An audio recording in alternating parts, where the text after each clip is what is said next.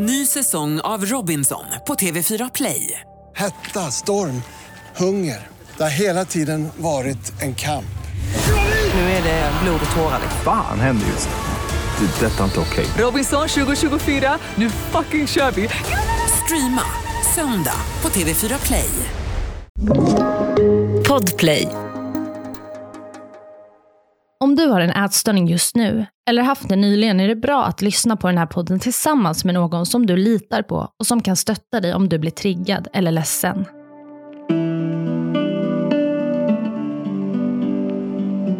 Nej, men jag var i affären med mamma och det kanske är när jag går i trean, fyran eh, i lågstadiet och eh, jag får syn på en jättefin klänning. Eh, och den var, li- alltså den var tight. Ehm, och jag älskade den. Alltså det syntes i mina ögon att jag kände mig så fin. Men mamma liksom sa att Lisa, du har inte den kroppen. Den är alldeles för tight för dig och nej men du kan inte ha den. Och då fick jag liksom någonting annat som var kanske lite mer pösigt. Och hon ångrar sig fortfarande över att jag inte fick ha den klänningen som jag faktiskt ville ha.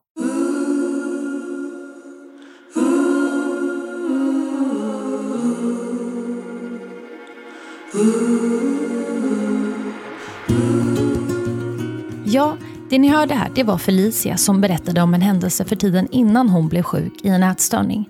Och längre fram i det här avsnittet kommer ni få träffa Felicia igen. Dagens avsnitt handlar bland annat om olika vårdnivåer inom ätstörningsbehandling. Hur vet man vilken vård man behöver? Och hur gör man om ätstörningsvård inte finns inom den regionen som man bor i? Ja, det och mycket mer får ni ta del av i dagens avsnitt. Med mig, journalisten Saga Springhorn och psykoterapeuten Evelina Linder. Eh, Jag har jobbat inom ätstörningsvården i 20 år nu. Och du har varit patient inom ätstörningsvården.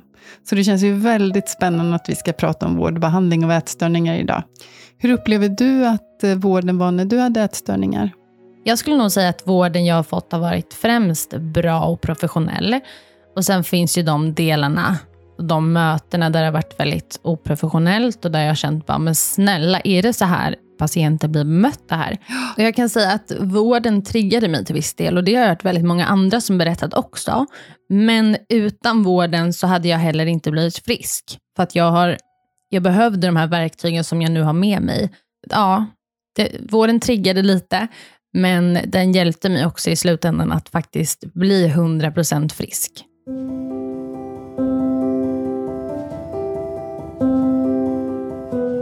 Men du, när det kommer till ätstörningsvården så finns det ju lite olika vårdnivåer beroende på vilket stöd man behöver. Mm. Och jag tänker, ska vi prata lite om de vårdnivåerna som, som finns? Ja, men det kan vi göra. Mm. För de som behöver lite extra mycket stöd Mm. och vård, så är det heldygnsvård, alltså att man är inlagd dygnet runt. Ja. Det är främst eh, riktat för de som är underviktiga. Det är inte lika vanligt att man får det om man har en normalvikt eller Mm. eh, en övervikt, men ibland så kan man behöva det även då. Och då är det ju ofta för att man har tvångsmässiga beteenden, eh, som till exempel att man hetsäter och kräks så mycket att man verkligen inte kan sluta på egen hand och det är farligt för ens fysiska hälsa. Mm. Men det kan också vara att man, man mår så dåligt att man har tankar om att ta sitt liv. Just det.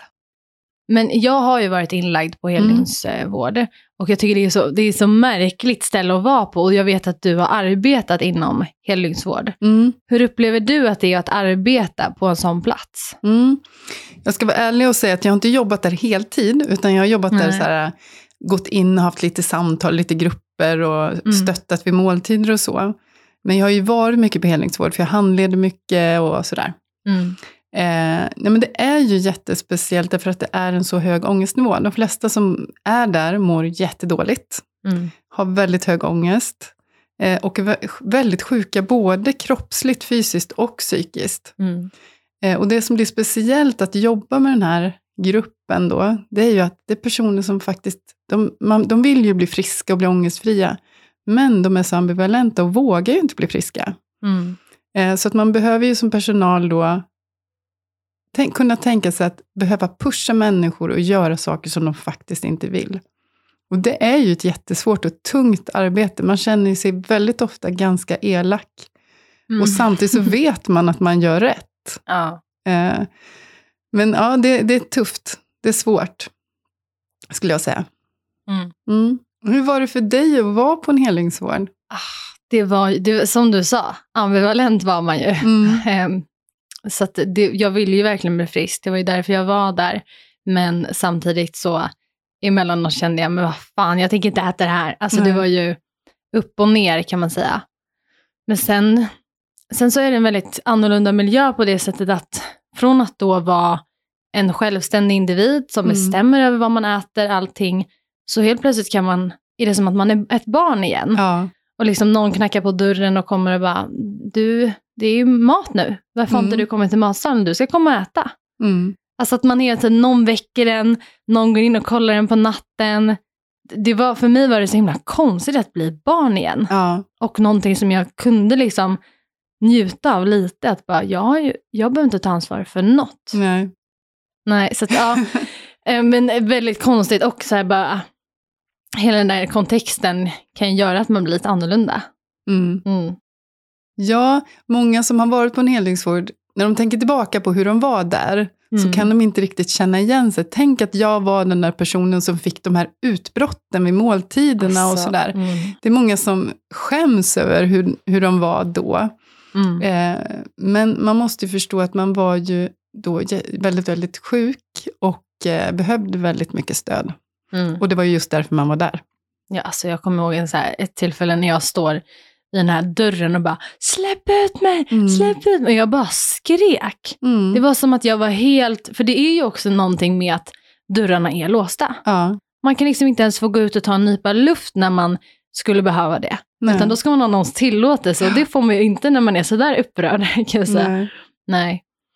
Ja. Nej, men det är ju väldigt speciellt att vara på en, en sån avdelning, både för de som jobbar, för de Mm. som är inlagda och för de som kommer hälsa på. Mm. Mm. Och jag måste bara säga det att jag vet en person som jag var inlagd med. Hon, när hon hade liksom då blivit utskriven Mm. så längtade hon så mycket tillbaka för att hon hade inte så mycket familj runt omkring sig. Mm. Och där kände hon att hon hade sitt hem, så det finns ju något. Så hon såg ju till då att tappa all vikt igen och gå in i sjukdomen på nytt. Mm. Så det kan ju finnas något, det tycker jag är lite läskigt. Ja, men jag känner igen det du berättar, därför att personer som haft en ätstörning länge Mm. blir ju ofta väldigt ensamma. Och Ja. de, de kanske inte har ett jobb, de kanske inte har människor som de träffar på dag, dagarna och sådär. Och då kan det faktiskt vara så att det blir inte helt fel att komma till ett behandlingshem eller bli inlagd. Och Det Mm. blir lite tokigt, därför att då gör man ju personen beroende av vård. Ja. Så därför så tänker jag att vården ska vara bra och effektiv, men det ska samtidigt inte bli som ett hem eller för trevligt. Man ska inte lära känna personalen så att de är de enda man har. Mm. Utan personalen ska faktiskt hjälpa de som kommer att bli självständiga och starta upp ett liv utanför mottagningen. Ja, men det där är jätteintressant, men jag tänker vi ska vi gå vidare och prata lite om dagvård. Mm. Mm. Det är nästa vårdnivå. Man tänker att helingsvård är det mest intensiva, så är nästa eh, intensitet dagvård. Och dagvård kan se väldigt olika ut i landet. Det kan vara att man är fem dagar i veckan, hela dagarna, ungefär som man är i skolan eller på jobbet. Eller så är det halvdagar, två, tre dagar i veckan. Mm. Eh, jag vet att du inte är så förtjust i dagvård. Nej. har du berättat för mig. Vad, var, Mm. vad är det som du tänker inte är så bra med det då? Nej, men jag tänker, inte- alltså, för mig personligen tror jag inte Mm. att det passar. Sen kanske jag inte gav det en chans heller. Men ja, men jag vet första gången jag kom till en dagvård, då visste ju faktiskt inte min familj eller någon att jag var där. Mm. Kanske någon nära kompis kanske visste. Men då var det ju liksom bara dels den delen och sen att jag kom dit och bara kände mig så jävla ännu mer äcklig. Mm. När jag jämförde mig med alla där. Mhm. Och så tycker jag att det var så mycket väntan. Mm. Men jag är också en otålig person som Ja. är såhär, "Ha, när händer nästa grej då? Vadå sitta Ja. en halvtimme? Mm. Ehm, och så kunde jag inte vara med på riktigt alla aktiviteter för de var utomhus. Mm. Och jag visste att i den kommunen vi var i, befann oss i, så hade jag massa vänner. Så att, eh, jag kunde inte visa upp mig att jag gick runt med massa människor som också var sjuka. Alltså en del i problemet var att du inte var öppen med, med Ja. din sjukdom nu. Mm. Mm. Själv så var det faktiskt på en dagsjukvård som jag började min bana inom ätstörningsvården. Mm. Och jag har ju väldigt positiva erfarenheter av det. Ja. Såklart blev inte alla hjälpta naturligtvis, så är det ju. Mm. Men eh, jag tänker att dagvård är ett väldigt bra steg mellan just det här. En del behöver helingsvård och en del behöver, de flesta behöver dagsjukvård efter helingsvården. Mm. Eh, och jag, det är synd att det inte finns så mycket dagsjukvård i Sverige. För på de flesta orter finns ju inte det. Eh, för det är ett bra liksom, steg som finns emellan. För att, att bara träffas, då, om vi går vidare till nästa vårdnivå, så är det ju öppenvård. Mm. Och då kanske man ses en gång i veckan, en gång varannan vecka. Det, det är Mm. svårt att bli frisk från en ätstörning man ses så glest och har ganska stora problem. Mm. Och då blir det sånt stort glapp mellan öppenvård och helingsvård. Ja, Så jag tänker att dagsjukvård ofta behövs. Men när, när du pratar om öppenvård, för jag vet att du har sagt till mig så här, ja, men en del av KBTE då, eh, som vi ofta pratar om, du och jag, Mm. så, så ska man vara två gånger, träffas två gånger inledningsvis i behandling, Mm. Alltså i veckan då. Ja. Men det ju, har jag ju aldrig gjort med någon behandlare. Nej. Nej, för öppenvård innebär ju då att man kommer i regelbundna samtal. Mm. Och om man ska följa den här behandlingsmetoden KBTE då, som Mm. ju är, har, den, har evidens, så ska man de första fyra veckorna träffas två gånger i veckan. Just därför Mm. att det är så svårt att hålla motivationen uppe en hel vecka. Ja. Att skriva en behandlingsdagbok, att lära sig att äta regelbundet och hålla fast för den här måltidstiden och allting. Och göra det i sju dagar är Mm. för, för svårt för de allra flesta. Inte för alla, men för många. Men det är inte så många kliniker som har möjlighet att, att ja, de drabbade kommer två gånger i veckan, för man har inte den tiden. Mm. Men det är också ganska vanligt att patienterna själva inte vill komma så ofta, för man, man har jobb och man har studier Mm. och sådär. Men jag skulle verkligen uppmana alla som, om man har chansen att få en mer intensiv öppenvård i två gånger i veckan, så ta den, därför att behandlingen blir så mycket mer effektiv. Man kommer Mm. igång på ett helt annat sätt och resultatet brukar bli mycket bättre också. Men du Evelina, Mm. vi har ju en till vårdnivå. Ja. Det är självhjälp och där har ju du varit en stor del i. Och... Ja. Nej, men du har ju faktiskt skrivit en självhjälpsbok tillsammans med din gamla Mm. kollega Erika. Då. Mm, Mm. precis. Så vad är självhjälp? Ja, självhjälp, eh, det är ju att man då går igenom ett behandlingsprogram på egen hand. Mm. Eh, och ofta är det ju en självhjälpsbok då. Mm. Eh, ja, det finns till exempel en bok som heter Att övervinna hetsättning, och det är den som har mest stöd i forskning. Sen har jag, Erika, då skrivit den här När hälsosamma blir ohälsosamt. Den är ju faktiskt inte gjord någon test på, eller man har inte prövat den i forskning och så än, men den Nej. bygger ju på KBT. Mm. Eh, så det innebär alltså att man går igenom det här programmet på egen hand. Men ofta kombineras också självhjälpsprogram med att man träffar en terapeut. Eh, lite glesare, kanske lite kortare samtal då. Mm. Eh, och det är väl den lägsta vårdnivån. Mm. Och den ska verkligen inte förringas, därför att den har ganska gott stöd i forskning.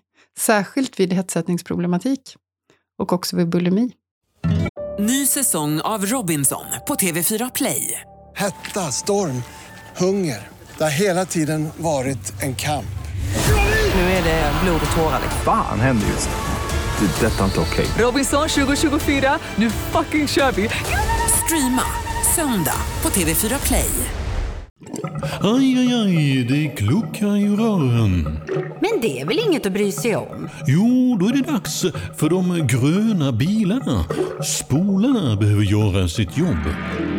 Spolarna är lösningen. Ah, hör du? Nej, just det. Det har slutat.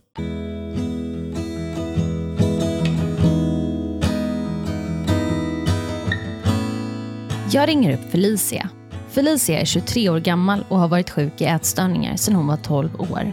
Jag frågar Felicia vad hon tror är orsaken bakom att hon utvecklade ätstörningar.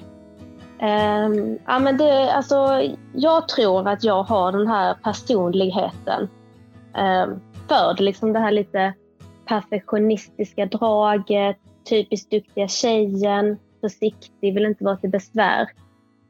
Um, nej, men jag märkte att folk omkring mig liksom fick den här uppmärksamheten och jag kände på något sätt att nej, men jag vill också att folk ska se mig och då började jag lite så här småfiffla med maten och då började ja, men folk uppmärksamma att ja, men, någonting står inte rätt till. Och mina föräldrar, ja, men de har alltid så här kommenterat hur jag sett ut, att jag inte kan bära vissa kläder, att jag inte har kroppen för det. Så att det var lite så det började, liksom, både med kommentarer och att jag inte blev sedd. Felicia berättar om en speciell händelse som både hon och hennes mamma inte kan släppa. Något som hände innan hon blev sjuk i ätstörningar. Nej, men jag var i affären med mamma och det kanske är när jag går i trean, fyran eh, i lågstadiet och eh, jag får syn på en jättefin klänning. Eh, och den var, li- alltså den var tajt. Eh, och jag älskade den. Alltså det syntes i mina ögon att jag kände mig så fin. Men mamma liksom sa att Lisa, du har inte den kroppen. Den är alldeles för tajt för dig och nej men du kan inte ha den. Och då fick jag liksom någonting annat som var kanske lite mer pösigt. Och jag tror att, alltså en del av mig vill tro att hon sa det av välmening, för jag tror att hon skulle aldrig säga någonting för att vara elak, men jag tror att hon, hon säger att hon skyddade liksom mig från att folk skulle skratta åt mig och att jag skulle bli uttittad. Mm. Hur tänkte du när din mamma sa så? Vad, vad hände inom dig? Ja, men jag var aldrig medveten. Alltså, jag hade inga komplex. Jag levde i en värld där sånt inte fanns. Men eh, sen när de började så här kommentera att ja, men du kan inte ha den, du har inte den kroppen. Du måste, nu, nu ser jag att du har lagt på dig lite. Du, ser, du måste tänka på vad du äter. Massa grejer. Och då blev jag väldigt medveten om att nej, men det är någonting som är fel med mig. Men idag kan jag säga att okej, okay, det är någonting fel med sättet de uttrycker sig på. Och det är inget fel med hur jag var när jag var liten. Mm. När märkte folk i din omgivning att saker och ting inte stod rätt till? Ja, men det var eh, först 2011 och då gick jag i sexan. Men då gjorde man inte direkt någonting åt det utan det var bara så här, okej, okay, man tog upp det på ett samtal och sen gick man vidare. Och sen 2014 så hade jag en fantastisk skolsköterska liksom, som verkligen såg och hon förstod att det här är inte bra så att hon skickade en remiss till BUP. Och det var väl lite så att jag tänkte väl inte att jag var sjuk eller jag ville inte riktigt och jag ljög liksom på samtalet. Eh, samtalet. Eh, jag blev aldrig kallad till ett andra besök och jag tänker väl att det finns en del ungdomar som faktiskt ljuger för att antingen hålla kvar vid sin ätstörning eller att man blivit förnekade. Eh, men jag tänker liksom att om vikten nu hade gått ner och en skolsköterska skickar en remiss, att man ändå kanske får bort det från det att jag som patient ljög, att man ändå så här, okej, okay, det finns nog något allvar i det. Åren gick, men Felicia hade fortfarande problem med kroppen och maten. Det var ju så att så fort man liksom såg att jag hade gått ner i vikt eller att jag såg blek ut eller nej men att man ser ju liksom sjuk ut. Det var ju då folk började så här bry sig. Innan så var det typ att okej, okay, nej men hon har bara lite problem med maten eller typ, ja det är väl bara en sån period. Alltså man såg inte att det var en sjukdom. Där 2014 då så började jag gymnasiet och alltså jag har alltid haft ätstörda tankar men det har liksom aldrig spårat ur. Men sen 2017 så fick jag en campylobacter-infektion. Alltså det är ungefär som salmonella. Um, och jag gick ner väldigt mycket i vikt och då satte liksom tankarna igång. Och då började jag så här, ja men, började med vissa ätstörda beteenden. Jag tränade väldigt mycket och då liksom såg ju personal, alltså så här skolsköterskan, kuratorn, lärarna såg liksom att det här är inte bra. Och då fick jag ju stöd och så från dem men det var inte tillräckligt för att det skulle bli bra. Och sen så tog jag studenten och då stod jag lite själv igen. Jag flyttade hemifrån och märkte liksom direkt att okej, okay, nu tar ätstörningen plats här igen. Och den bara kände liksom, nu kör vi Felicia. Um, och då började allting förvärras och ja, men jag försökte lite höra av mig till vårdcentralen men de, alltså de fattade inte heller riktigt. De förnekade så här, ja men ditt BMI det är inte livs så här farligt och då, nej men då kände man så här, nej men gud jag är inte sjuk nog för att få hjälp. När upplever du att sjukvården börjar ta dig på allvar? Ja, alltså jag blev inlagd på allmänpsyk eh, 2018 i februari. Um, och eh, det var väl lite innan jag skulle komma till en ätstörningsklinik för att det är ju ganska lång väntetid på många kliniker här i Sverige. Um, och där saknades det ju verkligen kunskap om ätstörningar.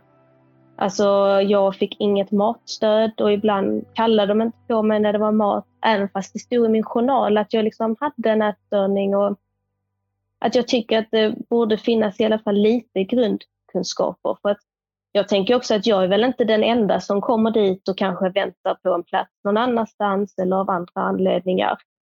Mm. Och sen kom du till en ätstörningsenhet. Hur såg det ut då?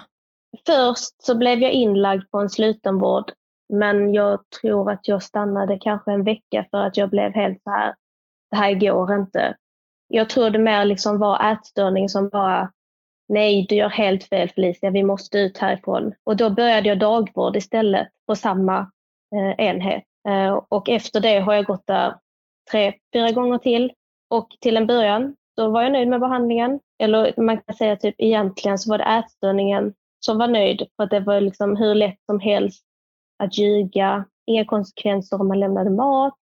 När jag var ute och åt och så fanns det något som hette lunch på stan och då var man ute och gick eh, på restaurang med en behandlare. Och då liksom sa hon så här att man behövde inte äta upp för att portionerna på restaurang ofta är större än hemma. Och, nej men det var väldigt skevt. Um, och så här att deras måltider där var inte fullvärdiga alltid. Patienterna fick liksom välja mellan fem vindruvor och nektarin typ till mellis. Och, ja, men jag kände mig nu liksom mer sjuk i den miljön än vi gjorde innan. Sen började jag öppenvård på en annan klinik.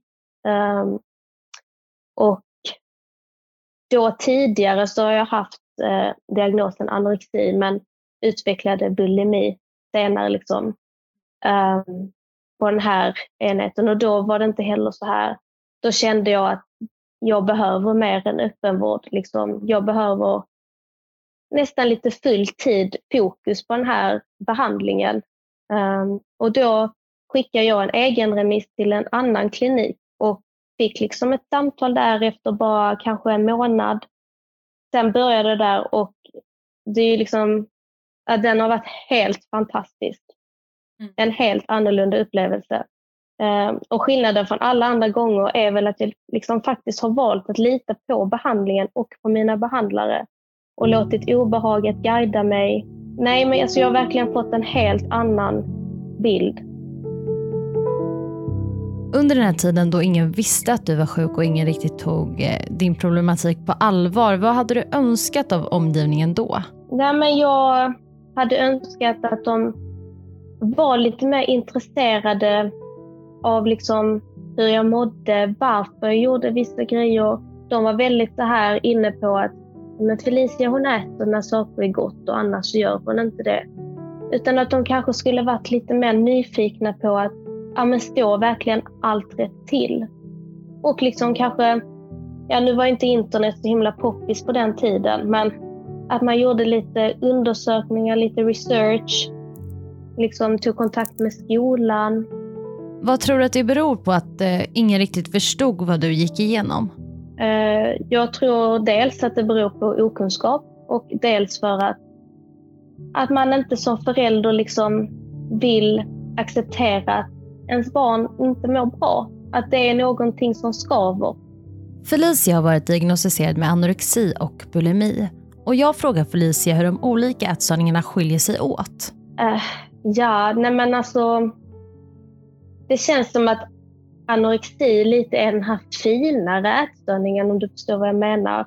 Mm. Lite här, det här är en person som liksom har det här drivet, hon kan eh, ja, men så här, utestå från eh, frestelser och så vidare. Medan jag känner mer skam liksom, när jag, jag har gått över bulimin, att jag inte kan hindra mig. Liksom, för att jag känner så mycket och allting liksom tas liksom ut i den här maten. Och sen så liksom, det syns inte alltid på en person när den har bulimi. Alltså det är ett jättestort mörkertal. Och det är lite tillbaka på det, det som inte syns, det finns inte. Och så känner jag ju liksom att jag blev ju mer sedd, folk brydde sig mer. oroade sig mer när jag hade diagnosen anorexi än vad, jag faktiskt, än vad de faktiskt brydde sig när jag fick min diagnos bulimi. För det var ändå så här, folk tyckte jag såg frisk ut. Uh, ja, men det var ungefär så.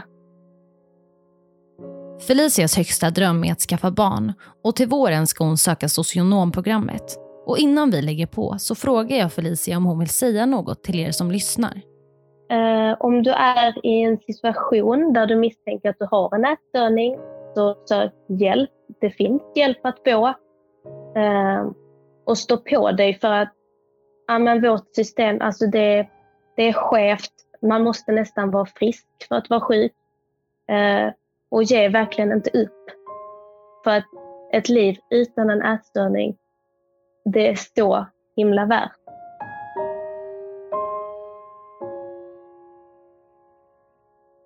Ja, Evelina, nu har vi lyssnat till eh, Felicia. Vad, mm. vad får du för tankar? Nej, men jag tänker ju främst på det här med att det är så sorgligt att eh, vi inte fångar upp de här eh, personerna i tid. Mm. Att hon har tydliga tecken på att hon inte mår bra, att hon mm. har ätstörning, men hon får inte riktig hjälp förrän hon är, har hunnit bli underviktig och fått anorexi. Det är ju det klassiska. Ja, det är det klassiska. Mm. Och att man inte tar det på allvar innan, när det faktiskt är en allvarlig diagnos redan tidigare. Mm. Eh, det gör mig bekymrad att det är så. Eh, och igen också det här att hon är verkligen inte ensam, utan jag har ju hört det här så många gånger. Mm. Att det är så här. Ja, och på ett sätt kan jag förstå att det är så här. Vi har tidigare pratat om hur media gestaltar ätstörningar, mm. där man ofta ser då underviktiga personer eller man pratar om jättemycket kräkning, för det är också mm. något som lockar liksom, mm. läsare och tittare. Och var får man med den här kunskapen ifrån? Jag har inte hört från barn att de sitter i skolan och pratar om ätstörningar. Och det kanske man inte ska göra heller. Nej. Vad vet jag. Mm. Men men var någonstans ska vi hämta information? Vad, vad ska vi lära oss? Alltså förstår du vad jag menar? Mm. Att det är klart att den här synen finns för att det pratas så ensidigt om ätstörningar på de forumen som människor får, mm. alltså i tidningar och sånt som ligger på köksbordet. Mm. Om det bara står på ett sätt om hur en ätstörning är eller ser mm. ut, då blir det ju den här bilden mm, som vi idag har. Då upptäcker kanske inte föräldrar och anhöriga att det är något problem. Men det som jag ändå tänker att man kan kräva, mm det är ju faktiskt att eh, skolhälsovården ska känna till det här och ta det på allvar. Nu hade ju den här ja. skolsköterskan gjort det, mm. men samtidigt vet jag ju andra eh, skolsköterskor som inte tar det så på allvar. Mm. Eh, och också den här, jag fattade det som också att BUP där, när hon sa att nej men jag har inte problem, så hade de köpt det. Ja. Eh, man kan inte köpa det riktigt bara sådär, eh, att om någon säger att nej men jag har inte problem med det här, som har en mm. ätstörning, utan man måste fortsätta. Man, kanske, man kan ju inte tvinga någon till behandling, det är jättesvårt, mm. men man kan ändå fortsätta ha en kontakt. Ja. För har en skolsköterska signalerat så brukar det oftast vara någonting. Mm. Eh, och likadant så kan vi faktiskt ha mycket högre krav på vården. Att man ska ha större kunskap, man ska ta alla diagnoserna på allvar eh, och det ska finnas bra vård.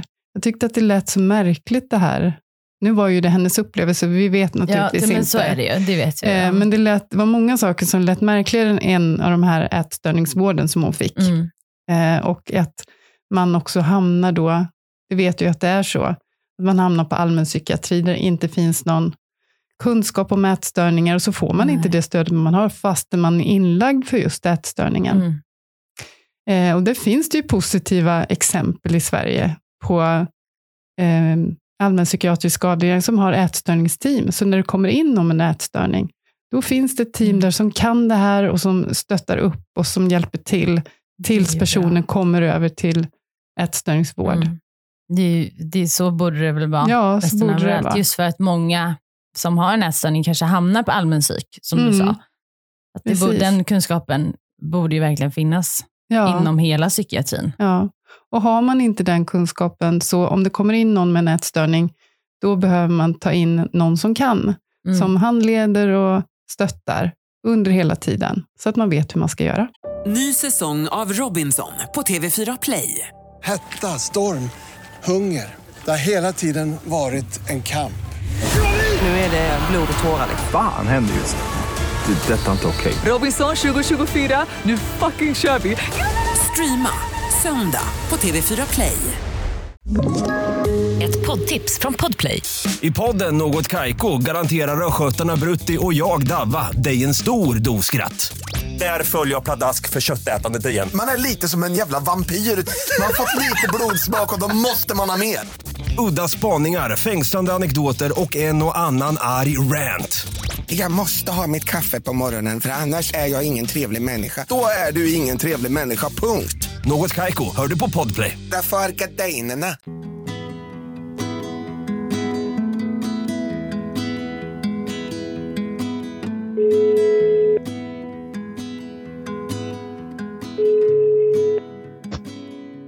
Hej Saga!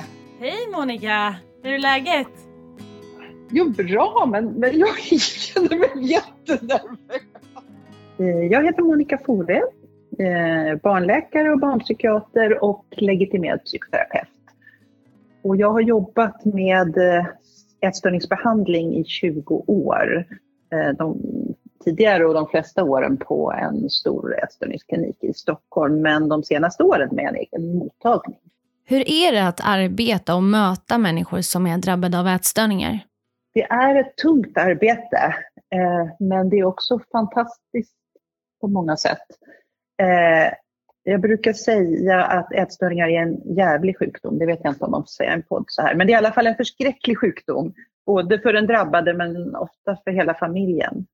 Eh, och det är ofta en lång resa till tillfrisknande. Till tillfrisknandet. Eh, och det är klart att få vara med på det, det eh, behandling och eh, successivt se någon som kan lämna ätstörningen. Det är ju väldigt kraftfullt att få vara ett stöd i det. Och det är väl kanske därför som man ändå har, eller fortsätter och har fortsatt så här länge att, eh, att jobba. Man, man har ju skrivit i media och pratat om att ätstörningar ökar, men det är väl inte helt klarlagt att det är fler som egentligen insjuknar. Men absolut så är det fler som söker eh, hjälp eller vård. Eh, och det kan man nog se över hela landet. Eh, och det är ju på ett sätt bra att, att människor, att det skrivs i media och att man vet att eh, det är en sjukdom och att man kan få hjälp. Sen har det ju fört med sig att det har blivit väldigt långa köer, i alla fall i, i vissa delar av landet, så att det är lång kö till behandling. Eh, men omdiskuterat hur mycket det ökar, men statistiken visar väl kanske att det sannolikt i alla fall finns en ökning, en förskjutning till med lägre åldersgrupper. Så att eh, fler eh, insjuknar redan i 10 till 14 års ålder i ätstörningar kanske än vad man såg för 10-20 år sedan. Vad tror du är anledningen till det? Ja, då, då tänker jag att det har, med sociokulturella faktorer att göra eh, där eh, alltså informationsflödet från sociala medier har ju gett en enorm förändring de senaste decennierna. Eh, och alltså det vi ser ständigt, om man säger matas av eh, smalhetsideal, kropp, nyttighetsiver, träning eh, som är nästan svårt att värja sig emot. Alltså det blir någon sorts, ja, det blir som en objektifiering av kroppen eh, på ett annat sätt än, det har väl alltid funnits, absolut, eh, tidigare, men inte det här ständiga flödet som det är i sociala medier. Det tror jag är svårt för alla oss att värja oss emot, men i synnerhet om man är ung. I vissa regioner så tillhandahålls ju inte ätstörningsvård. Vad ska man göra då om man känner att nej men jag behöver ju det, men det finns inte nära mig? Alltså jag tänker att man ska söka den hjälp som erbjuds inom regionen. Och eh, ibland kanske det är det som kan vara tillräckligt för att vända eh, en typ tidig ätstörning. Eh, och annars att diskutera vidare om det då behövs remiss eh, till en annan instans. Men det är ju ändå så att det bästa är ju om man kan få vård nära där man bor eller går i skolan eller jobbar. Så att man, ska börja, man måste börja i den e- egna regionen och se vad som erbjuds där. Och jag tänker när man bedömer vilken vårdnivå en patient behöver, hur, hur gör man då? Vad, vad är grunden till den bedömningen?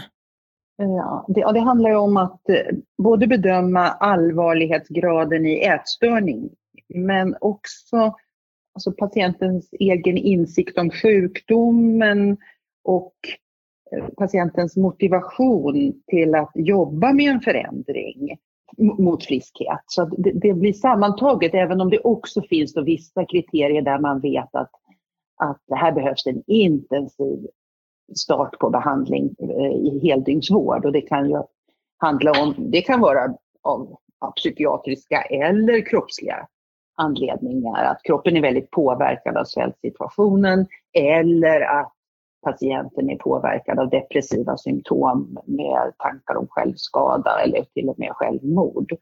som gör att man behöver skydda. Ibland för att det är en total kaos eh, hemma i familjen och att man behöver bryta krisen och faktiskt ha en, göra en inläggning för att alla ska samla kraft så att säga med mm. stöd av en, en behandlingsenhet. Så det kan vara lite olika anledningar som gör att man behöver en så intensiv behandling som att vara inlagd. Eh, men, men, annars handlar det en kombination av hur sjuk patienten är och faktiskt den egen eh, önskan om att eh, ta emot hjälp eller förmåga att ta emot hjälp också. Jag frågar Monica om det här med bemötandet inom ätstörningsvården. Varför är det så många människor som berättar om ett oprofessionellt bemötande? Monica säger så här. Mm, jag blir ledsen när jag hör, när jag hör det sägas och det, det, ska förstås inte vara så. Jag tror att det finns en väldig okunskap eh, om ätstörningar eh, överhuvudtaget. Lite som eh, om det här med att Eh, det skulle vara tonåringar med anorexi. Att, att kännedom och kunskap om andra ätstörningar fortfarande ändå är eh, rätt eh, dålig, även i, vår, i vården och då hos den man kanske söker hos först, om det nu är husläkare eller en skolsköterska eller även om, om vi som jobbar med det här verkligen försöker sprida kunskap och, och, om det här att inte bara ha med undervikt att göra. Så där. Men jag vet så många som har mötts på ett alltså direkt eh, oprofessionellt och dåligt sätt. Eh, sen tycker jag kanske att av de som har varit i intensiv vård kan man också höra kritik att ja, men de förstod inte, det blev inte bra. Mm. Och, och det, delvis kan det ju handla om att en viss behandlingsmetod inte passar alla och mm. att patienten inte är nöjd med behandlingsmetoden eller att uh, behandlingsenheten avslutar för att man ser att det passar inte just för den här patienten och att någon kan känna sig avvisad. Men det är också svårighet med, den här, med, med ätstörningar, just sjukdomsgruppen, att det här att ambivalensen som ofta finns, att motivationen kan svikta i perioder Mm. Eh, det här att våga ta emot behandling, att våga göra förändring fast det ger så mycket ångest. Mm. och det gör ju att man kanske hamnar i att en behandling avslutas och sen så när motivationen ökar lite så ångrar man sig och känner sig avvisad från vården och så ska man ge sig in i den igen. Så att, eh, jag tror det kan handla både om, om oss som är i vård eh, och eh,